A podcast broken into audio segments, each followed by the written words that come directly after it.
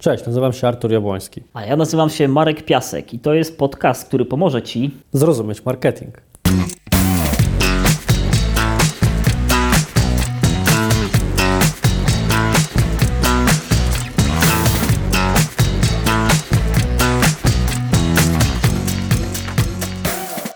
Cześć Marek. Cześć Artur. Powiedz nam proszę, czym się zajmiemy w dzisiejszym wyjątkowym odcinku? W dzisiejszym wyjątkowym, noworocznym odcinku zajmiemy się jakże ciekawym tematem i być może kontrowersyjnym dla niektórych z Was, a mianowicie postanowieniami noworocznymi. Czy warte są uwagi, czy warto postanowienia noworoczne przed sobą stawiać i w jaki sposób je zrealizować? Zaczynając od e, siebie, patrząc tak z perspektywy podsumowania 2020 e, roku, e, w tym roku zrobiłem znacznie mniej postanowień noworocznych niż w roku ubiegłym. Ogólnie jestem osobą, która uwielbia stawiać przed sobą różnego rodzaju postanowienia, plany, lubię sobie to rozpisywać, nie tylko w formie listy utworzyć, ale następnie przenieść w formie graficznej, stworzyć jakiś diagramik do tego, co należy zrobić, aby się to e, udało. W tym roku udało mi się tych postanowień zrealizować znacznie mniej. W tym razem ta lista nie była spuchnięta do 30 plus punktów, ale opiewała na mniej niż 10 punktów.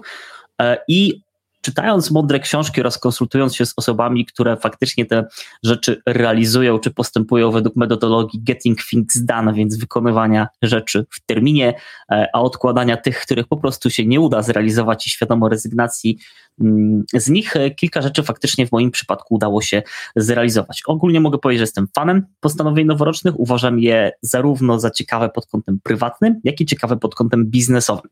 Część robię dla życia prywatnego, dla życia biznesowego, biznesowego, część tylko dla siebie. Mm, i mam taką ciekawą metodologię, którą trochę opracowałem e, z uwagi na to, że wiele lat e, przeznaczyłem na granie w gry fabularne, na przykład Warhammera, Zew Cthulhu, Earthdowna i tym podobne rzeczy, które pozwalały spędzać czas ze znajomymi nie tylko przed komputerem. Podzieliłem to postanowienia na cztery ścieżki tak jakby rozbiłem siebie na takie cztery elementy składowe. Była ścieżka ciała, czyli w jaki sposób chcę, żeby moje zdrowie wyglądało, w jaki sposób chcę, żeby wyglądała moja kondycja e, oraz moje ciało. Ścieżka nauki, którą też czasami nazywam ścieżką umysłu, czyli w jaki sposób chcę się rozwijać, jakie nowe umiejętności nabyć, co chcę zrozumieć w marketingu oraz w innych rzeczach, które mnie fascynują. Ścieżka finansów, czyli co po stronie pracy zawodowej wykonam oraz taka e, ostatnia, czyli ścieżka duchowa, żeby być więcej tu i teraz, bardziej świadomym oraz e, bo bardziej spełnionym człowiekiem. A w jaki sposób, jak to u Ciebie, Artur, wygląda? Jako, jakie Ty masz podejście do postanowień noworocznych? Uważasz je za warte uwagi, czy, czy raczej jako taka lista, którą robimy, ale ona gdzieś potem poleci do szufladek, czasami są memy za rok, za rok, za rok.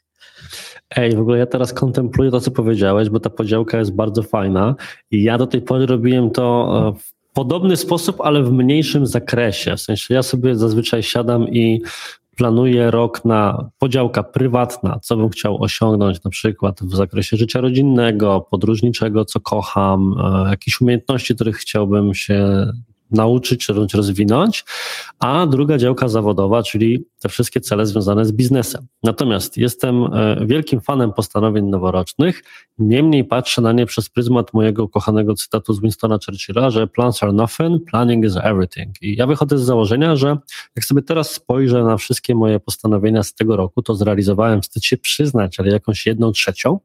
Natomiast zrealizowałem ich jedną trzecią, gdyż ponieważ w miejscu rzeczy, które miałem zaplanowane, wskoczyły inne. No bo po pierwsze hashtag pandemia, a po drugie na przykład pewnego pięknego dnia przyszedł taki Marek Piasek i mówi napiszmy coś razem, jakąś książkę może, jakąś taką nie za grubą, na 160 stron, żeby wyszło 312 i tak dalej.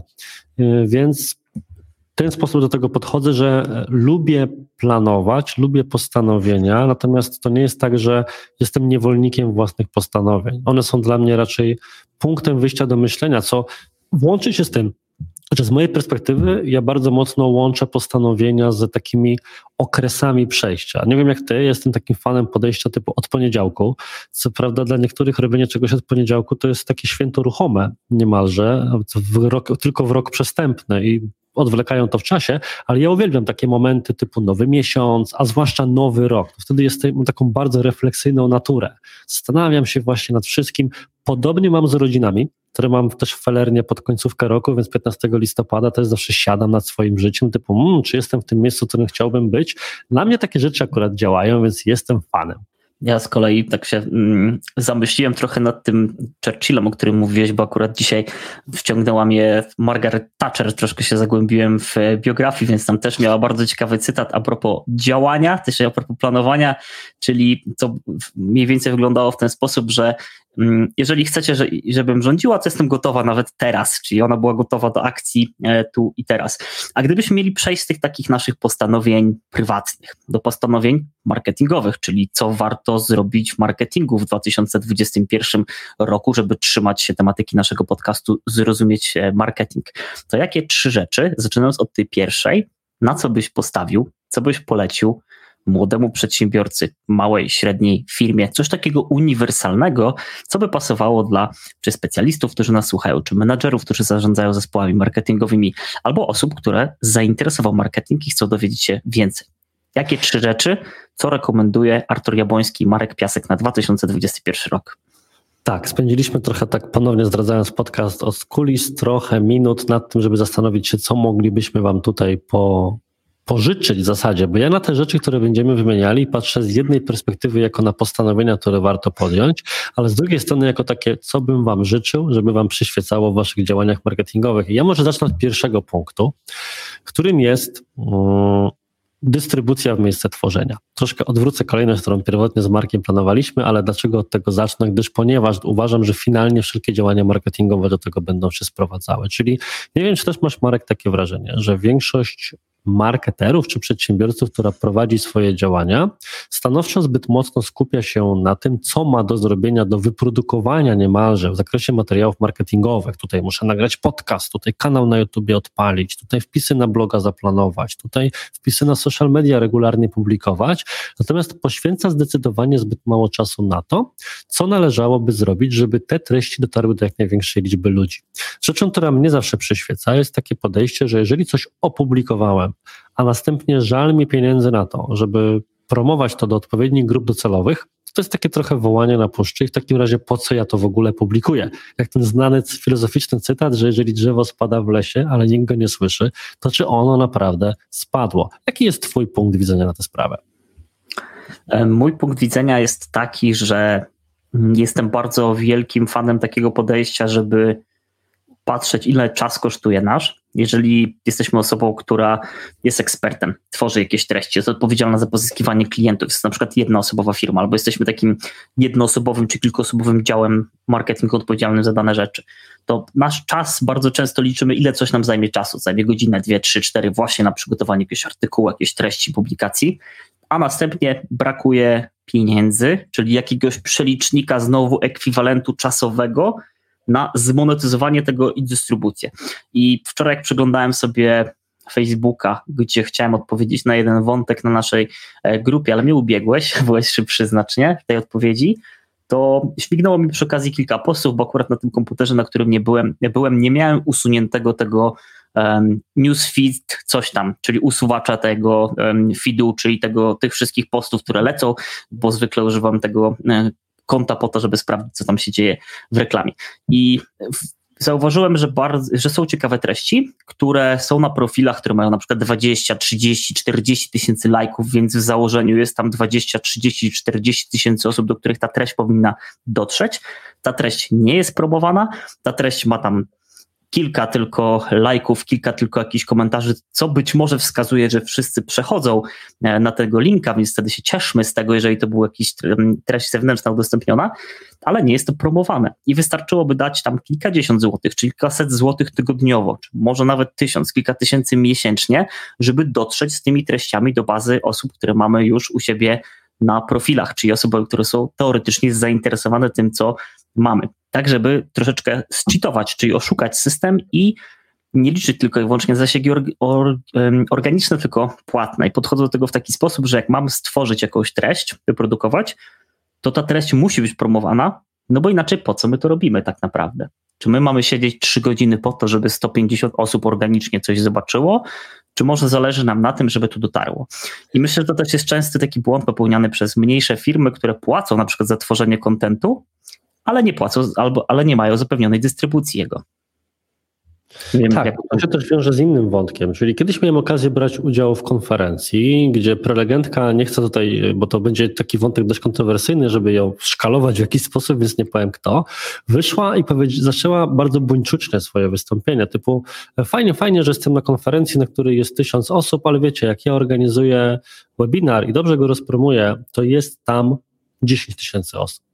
I wiem, że wiele osób odebrało to z publiczności jako takie, Boże, przecież to jest bezczelne, co ta kobieta mówi, została zaproszona i jeszcze tak tutaj się nabzdyczy, czy jakiekolwiek byłoby dobre polskie słowo na to. Natomiast to nie jest tak, że się z tym do końca zgadzam, w sensie nie było to, nie było to ciężkie, e, nie było to może najlepsze rozpoczęcie wystąpienia, natomiast zgadzam się z jej podejściem, w sensie hej, jeżeli już coś mam, to staram się to promować bardzo mocno. Po co mam robić webinar, który zobaczy 200 osób, bo do tylu dotrę za darmo i jeszcze nie mam trochę kontroli nad tym, kto to zobaczy. I jeżeli mogę zrobić jeden i wypromować go, żeby go zobaczyło 100 razy tyle ludzi. I to jest niestety taka pętla, w którą przedsiębiorcy wpadają, czyli że zrobiłem sobie webinar, zobaczyło go 200 osób, przyjmuję to jako pewien konstans, że to jest moja publiczność i teraz, kurde, ale chciałbym dotrzeć do tysiąca, więc będę robił pięć tych webinarów, żeby dotrzeć do tysiąca, podczas gdy mógłbym od samego początku dotrzeć do tego tysiąca, po prostu promując swoje treści, a na to brakuje budżetu, bo słusznie powiedziałeś, że większość ludzi nie przelicza na robocze godziny e, własnego czasu poświęconego na produkcję, na stawkę godzinową chociażby, a powinno się na to w ten sposób patrzeć i sumarycznie wówczas, czy nam się to opłaca promować, czy nie. Uważam, że godzina specjalisty jest bardzo cenna i powinno się to promować. I myślę, że to jest wątek numer jeden z tych naszych takich życzeniowo-postanowieniowych rzeczy dla marketerów i przedsiębiorców. A co byłoby Twoim zdaniem punktem numer dwa? Punktem numer dwa. Mm, pójdę z kolejnością, którą mamy spisaną, więc przejdę do kolejnego. Drugim punktem, który bardzo mocno wdrożyliśmy i testowaliśmy, czy to zarówno przy kampaniach, które wspólnie prowadziliśmy te książki, czy to przy realizacjach, które mm, każdy z nas wykonywał, są partnerstwa i współpraca. Naszym zdaniem punktem, na którym warto postawić, troszkę przestawić swój taki nasz e, polski sposób myślenia, że sąsiad sąsiadowi, czy sąsiad, nawet jak czasami się ostatnio mówi, sąsiad sąsiadowi wilkiem e, i takie poczucie zagrożenia i takie poczucie, które wydaje mi się mamy od, u siebie wyrobione jeszcze z uwagi na umiejscowienie na mapie politycznej, że byliśmy jednak pod zaborami w bloku wschodnim, wcześniej te ponad 200 lat też pod zaborami byliśmy. I mamy takie poczucie braku bezpieczeństwa, bardzo mocne poczucie konkurencyjności z zewnątrz, takie poczucie, że ktoś nam chce coś zabrać i że ktoś tylko czyha na to, żeby nas czegoś pozbawić. Zamiast patrzeć troszkę podobnie jak nurty zachodnie, bardziej na obfitość, jaką daje kapitalizm, chociaż to też jest dyskusja, którą można by było podjąć w ciekawy sposób. Więc naszym e, zdaniem, mm, o które dyskutowaliśmy wcześniej, pozwolę sobie mówić naszym, chyba że zaraz Artur storpeduje i stwierdzi inaczej, bo być może te wywody się zmieniły po drodze, jest to, żebyśmy nie patrzyli na to, że ktoś inny, który, kto chce dotrzeć do naszego klienta, tej grupy docelowej, którą sobie określiliśmy, o której tak mocno mówiliśmy na początku książki Zrozumieć Marketing, gdyż to jest naszym zdaniem fundament dobrze przygotowanej kampanii, jest zrozumienie, że nawet nasza bezpośrednia konkurencja, czyli firmy, które robią to samo, albo nasza bezpośrednia konkurencja, czyli firmy, które walczą o ten portfel albo o tą uwagę klienta, który, którą ma zarezerwowaną tylko dla jakiejś wybranej grupy albo w wybranym czasie, zapominamy, że my możemy też ze sobą współpracować i często ta współpraca daje dużo lepsze rezultaty niż tylko i wyłącznie bycie dla ciebie konkurentem. Mm, ja się akurat z Tobą zgadzam i na to patrzę w ten sposób, że oczywiście ciężko będzie przekonać osobę, że hej, słuchaj, idź do swojej konkurencji i podzielcie się wiedzą. Choć przyznam szczerze, że ja dokładnie w ten sposób z kilkoma konkurencyjnymi agencjami miałem okazję współpracować chociażby w tym roku, spotykając się z ich właścicielami, otwarcie rozmawiając o swoich stawkach, procesach, procedurach, podsyłając jakieś dokumenty zewnętrzne. Nie mam z tym problemu.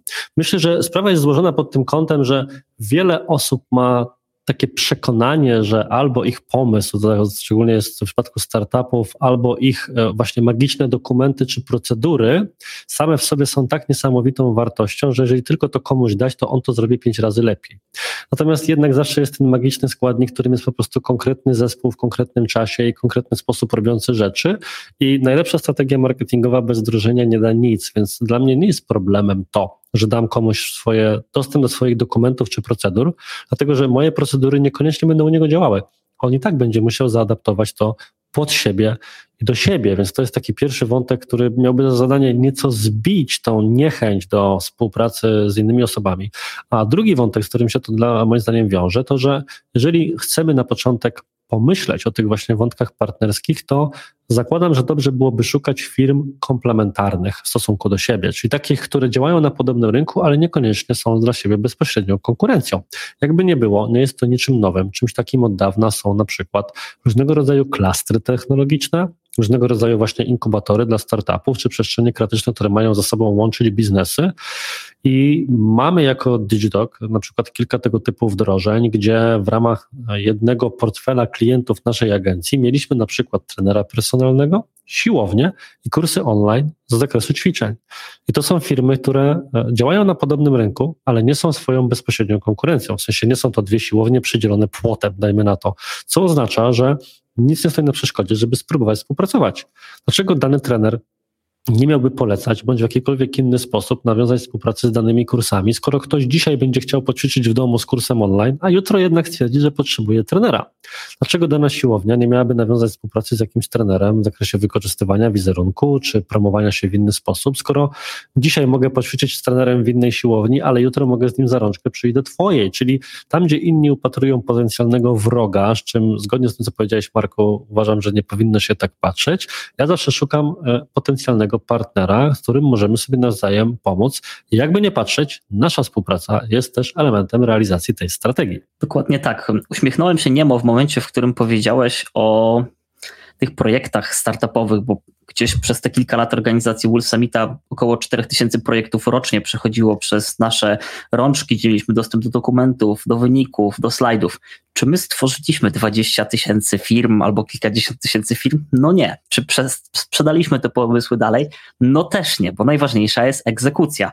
Często się mówi, że talent odpowiada za sukces, ale tak naprawdę talent jest moim zdaniem przeceniany. Najważniejsza jest ciężka praca albo efektywna e, praca. I z punktu widzenia efektywnej pracy nad partnerami, ja jestem od niedawna, bo zaledwie od kilku lat fanem podejścia procesowego. Wcześniej byłem takim kreatywnie poukładanym małym, małym przedsiębiorcą, który tylko tu i teraz, żeby coś zarobić, a potem zobaczymy co za tydzień, co za miesiąc.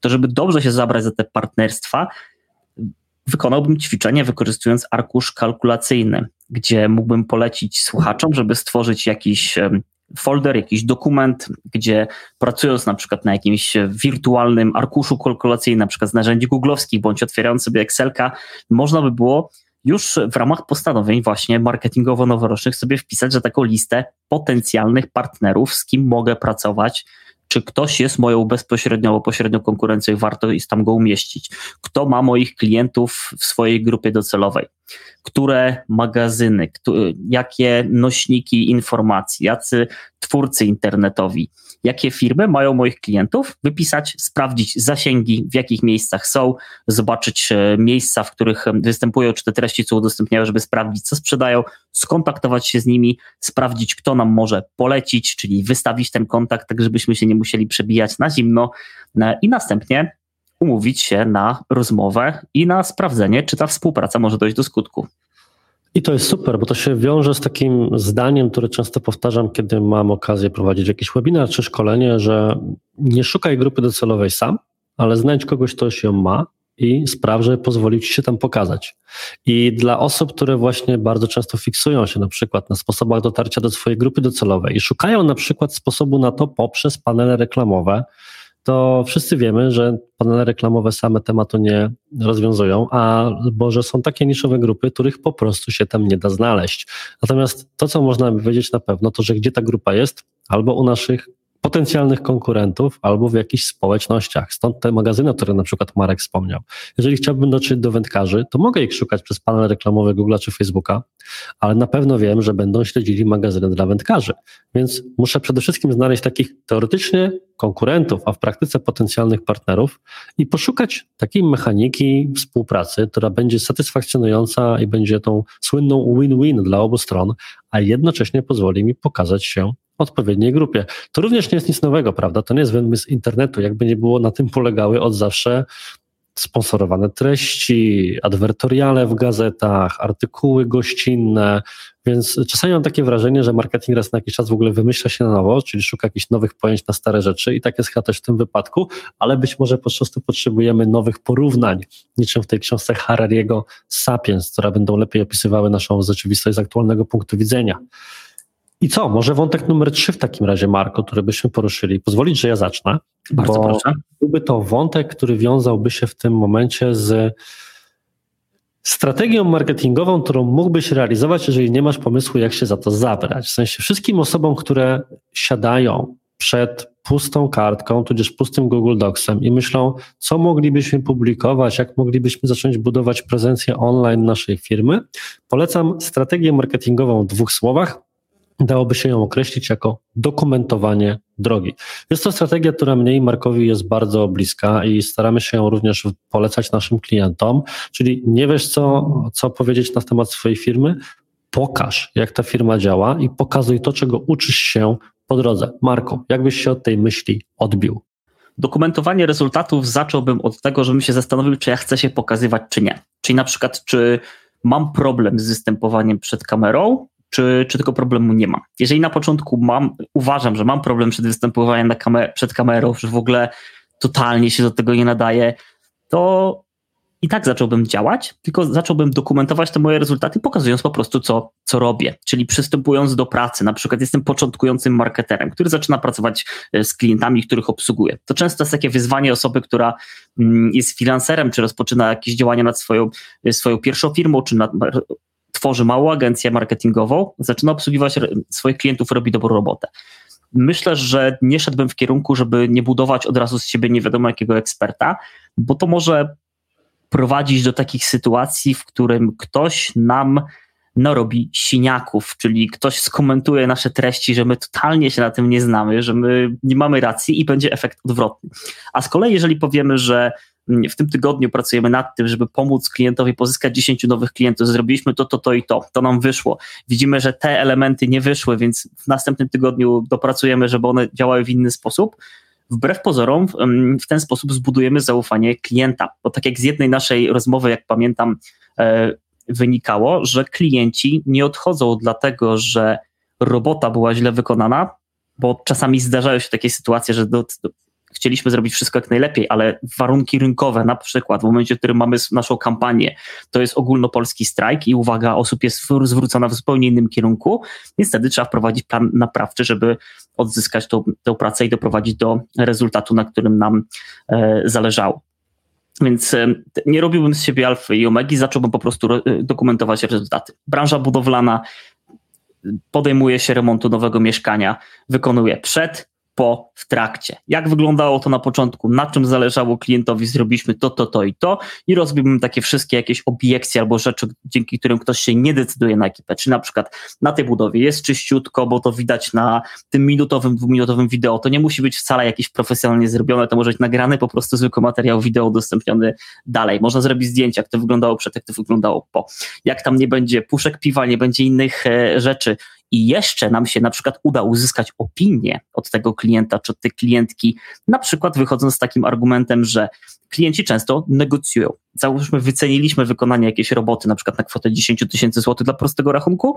Klient chciałby troszeczkę zejść z ceny, możemy na przykład obniżyć 500 złotych i powiedzieć, droga pani Magdaleno, możemy się umówić na 9500 złotych, ale na przykład w zamian za to na koniec tego ostatniego dnia nagramy krótki materiał, gdzie po prostu powie pani, czy jest zadowolona z tego remontu, czy, czy nie. Raz, że ta osoba ma już sobie poczucie takie, aha, dobra, to ten ktoś chce dobrze prawdopodobnie wykonać tą pracę, skoro na końcu mam dać mu opinię i powiedzieć, czy to była dobrze wykonana robota, czy nie. Ja mam wartościowy content, mam zadowolonego klienta i, i myślę, że bym się założył o to, że ta osoba też pokaże tą treść co najmniej jednej osobie. I tu bym wspomniał o jeszcze jednej rzeczy, tak próbując powoli zmierzać do końca, że świat jest pełen treści typu jak zrobić coś. Natomiast jest mało treści typu jak zrobiliśmy coś. I tym, co jest prawdziwą przewagą e, dla osoby, która robi coś takiego, jest to, że ona pokazuje pewne rzeczy, na własnym przykładzie. A jednak jest masa, masa e, miejsc w sieci, gdzie wyłącznie ludzie na podstawie cudzych doświadczeń, przetworzonych przykładów, czy powtarzając jakieś ustalone prawdy, bez pokazywania, jak oni coś realizują, piszą bądź dzielą się treściami na jakiś temat. Natomiast zdecydowana mniejszość ludzi wychodzi i pokazuje, oto moje wyniki, i niezależnie od tego, czy jestem na początku drogi, osiągałem takie, teraz jestem dalej, osiągam takie, to mi się udało, to mi się nie udało, to robię dobrze, to robię źle, to buduje zaufanie, to pokazuje firmę od zaplecza, to spełnia wszystkie warunki, jak to ładnie mówią anglosasi, tick all the boxes, jeżeli chodzi o to, co rzeczywiście przekonuje człowieka do e, danej produktu, usługi albo osoby. I tym sposobem omówiliśmy trzy punkty, na które naszym zdaniem warto jest postawić w marketingu w 2021 roku. Są to elementy, które nie wymagają kosmicznej ilości pracy, a mogą przynieść niesamowite rezultaty. I jak zawsze, naszym zdaniem, od sukcesu dzieli się ten niewielki chociaż w zależności jak na to patrzymy, może i duży element, który polega na działaniu, czyli rozpisaniu kiedy, co, jak, czy to jest możliwe do wykonania. Także ze swojej strony serdecznie zachęcam do postanowień noworocznych, ale do mniejszej ich ilości i podchodzenia w taki sposób, żeby je po prostu zrealizować. Ja również dziękuję za wysłuchanie tego odcinka. Mam nadzieję, że jest to jeden z pierwszych odcinków podcastu wysłuchany przez Ciebie, drogi słuchaczu, w 2021. Zapraszamy Cię gorąco do subskrybowania oraz oceniania tego, co zrobiliśmy, ponieważ im więcej osób na ten krok się decyduje, tym łatwiej dotrzeć nam do kolejnych odbiorców, a tymczasem do zobaczenia już w przyszłym tygodniu w kolejnym odcinku podcastu Zrozumieć Marketing. Cześć! Cześć!